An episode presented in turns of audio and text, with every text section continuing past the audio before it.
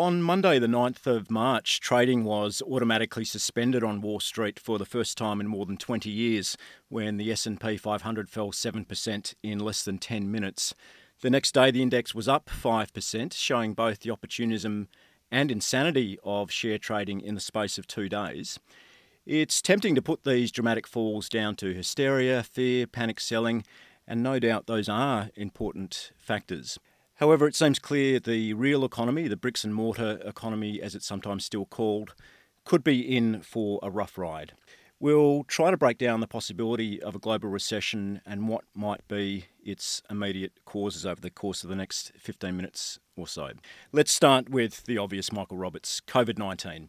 Could the spread of the virus, in and of itself, lead to a global downturn? Well, already the spread of the virus in China has led to uh, drastic measures being taken by the Chinese authorities to lock down a, a major province uh, in China. In fact, one of the key heartland areas of their industrial production.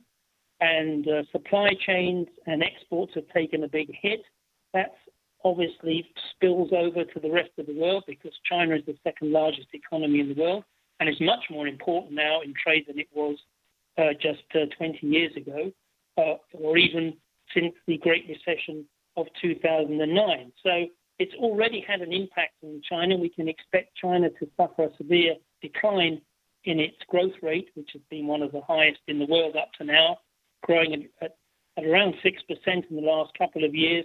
It's going to fall to under 3 or 2, it may be lower, we'll see, as a result of this dislocation. And now we have Italy also carrying out a form of a lockdown Italy really has no growth at all already. So we are already in the position where the virus is having, if you like, that extra tipping point on global growth in some of the major economies around the world. So it is going to have an impact.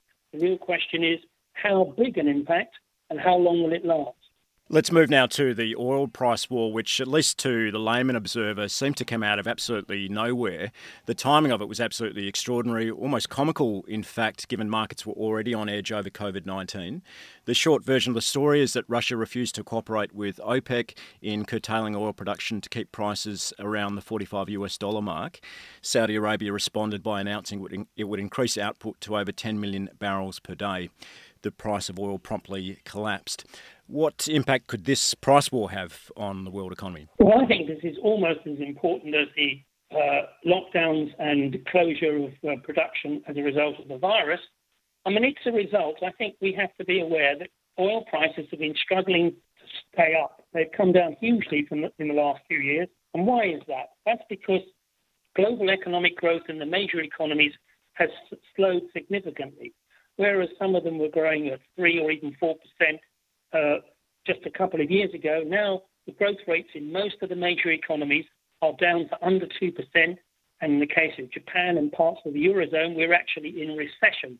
So, and then emerging economies uh, like Mexico, Argentina, Brazil, uh, and others have really got no growth at all and are also in recession. So, when there's a recession, there's a big uh, reduction in demand for energy and for oil in particular and therefore the price of oil comes under pressure. Countries that want to maintain their revenues try to increase uh, their production to compensate for a fall in price, and it just makes the uh, supply and demand situation even worse. So the result of this is it's reached a point where the two major producers in the world, the Saudis and Russia, had to make an agreement either to hold the price and reduce production or try and do each other in by going for an expansion of production and see who had survived if the prices dropped. Saudis have decided to do that. They've got the biggest reserves, so they're going for trying to maintain and increase market share at the expense of everybody else, even if the price falls. Let's take a step back now, Michael, and examine the constrained economic circumstances in which this possible recession may take place. You've pointed out on your blog, which I highly recommend to our listeners, that central banks, for instance, have fewer monetary levers to pull, given interest rates are already at historic lows throughout much of the world. Even the old trick of printing money or its modern equivalent, quantitative easing, has its limitations. And perhaps most worryingly of all, after a decade of rampant speculation built on the easy availability of cheap money for institutional investors, Global debt is at an all time high, an astonishing 253 trillion, that's trillion US dollars, or 322% of global GDP. Does all of this mean the next recession, whenever it may come, could potentially be even worse than the Great Recession of 2008 9? It's certainly a possibility, and whenever it may come, I think we're, we're more or less there. Where the recession is definitely going to be hitting us over the next two quarters. Technically, mainstream economists like to say that recession is when two quarters there's a contraction in uh, national output in two consecutive quarters.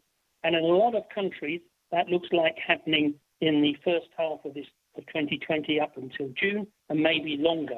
So we are going to go into a recession in the major economies, the G7, and uh, also some of the other OECD economies. Australia is growing only at around 2%, which is pretty low for, for that historically, and they could fall even further. Uh, so we're going to see that situation develop over the next quarter or two The question is how long it will last. And as you say, what will decide that are two things. First of all, uh, first of all, let's look at the underlying economy. There are two things which drive a capitalist economy. That's increased investment or falling investment. That's the key factor. What drives investment? Whether it's profitable for the capitalist enterprises, the big multinationals around the world, to invest. And profitability has been falling over the last couple of years quite significantly. And in most of the major economies now, even the mass of profit is, is stagnating and falling. So there's no incentive to increase investment, maintain expansion, maintain employment and income. And then if you've got a lot of debt sitting on your balance sheet, and a lot of smaller and medium sized companies have that, and there's any sign that you can't get any returns on it, you're already struggling to make ends meet, then there's going to be a series of bankruptcies which could follow, and that will have a cascading effect through the corporate sector. Some big companies are already in trouble, like Boeing after its uh, uh, airline jet uh, scandal, and some of the, the, car companies are really suffering as a result of the diesel gate scandal and the, the need to change towards electricity. And now, of course, we've had the huge losses that the airlines are taking from the virus um, we've had a collapse of the UK airline already, and there'll be others that are in serious difficulty. So whole layers of corporate sector are going to be in trouble, and if they've got a lot of debt, that's going to cascade through the system. So I think uh, we could say that the recession is with us. The real issue is with how deep it will be and how long it will last.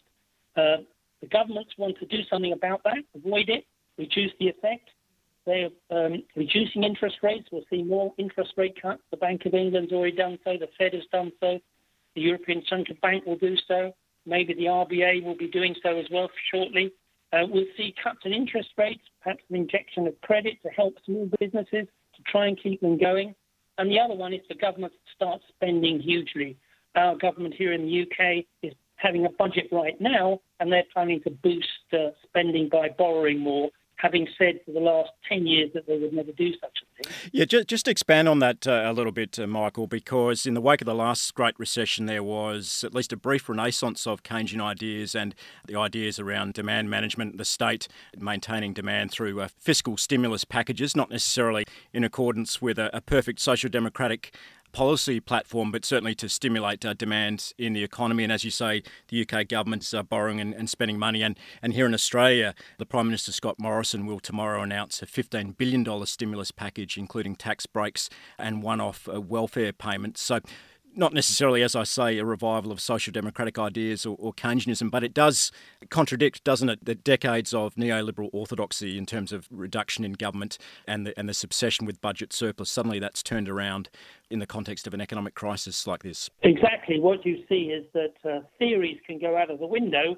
and suddenly we are all Keynesians now, even if it's emergency Keynesian. Um, and that's the aim to the argument of the Keynesian theory for your listeners is that the solution to avoiding a crisis in a capitalist economy is to boost demand. Uh, because what happens, crises are caused by a lack of demand. What do they mean? They mean that there's a point where consumers no longer want to spend, don't want to spend anymore, and companies don't want to invest anymore. So what we have to do is have the government intervene and either give money to the consumers to spend uh, or to for the government to spend money to compensate for companies reducing their investment and their spending. That's the theory.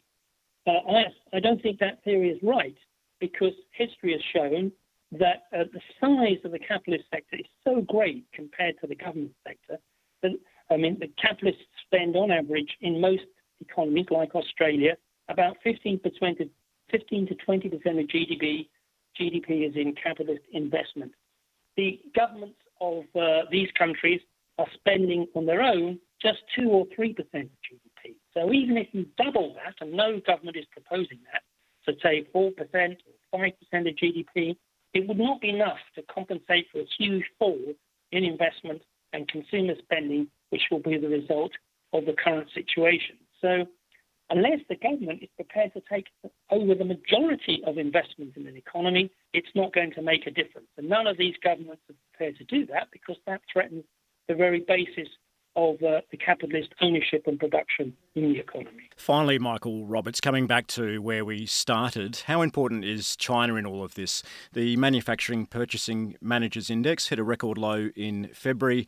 Many, many factories throughout the country remain either closed or nowhere near full capacity. We know that history is filled with strange and unexpected events, black swans as they're now sometimes called, which, by the way, is odd for us here in Western Australia where black swans are common. But uh, could COVID 19 shift the centre of global manufacturing away from China, at least temporarily? And just how crucial is China's economic recovery in terms of the growth of the wider world economy? Let me just say on the question of black swans, you may have black swans, but as you know, none of us did knew about that until about 200 years ago. Yeah, correct. But correct. The, the, idea of the, the symbol of the black swan is that it's an unknown shock that hits an economy. And that's the argument presented about the virus. All I would say is the virus may have been an unknown shock, although there have been viruses before, and they could have had the impact they can have on an economy before. But there, it is not a surprise. It's no shock to know that the global economy has been slowing fast for the last year or two already. So this was just an extra factor, a tipping point into this recession. And listeners should uh, remember that, that it is not coming out of the blue in the sense that economies have been doing absolutely wonderfully and then they suddenly get hit uh, when they on the blind side. This was slowing, things were slowing down fast already. And so China is, uh, was also slowing and therefore causing problems for places like Australia who export hugely to China, and generally on the level of trade. Global trade has dropped uh, dramatically in the last couple of years. So we're already in the position where China decides a lot of things about what happens in the world economy. And if they're unable to recover very quickly, and I think it will be a struggle, especially if the rest of the world has gone into recession, then it will be difficult to see that China can, as it were, lift the world out of this mess. And they'll take some time also uh, to recover. I don't think there'll be a switch of manufacturing to alternatives like, say, Taiwan or Vietnam or Malaysia. These places are just not big enough. They just don't have the amount of uh, production that could compensate for the losses that would take place in China. So China will re-establish its position as the manufacturing trading nation of the world. But however, if it takes a long time to do so, then that will obviously also uh, lengthen the period of this recession and the recovery that follows from this black swan.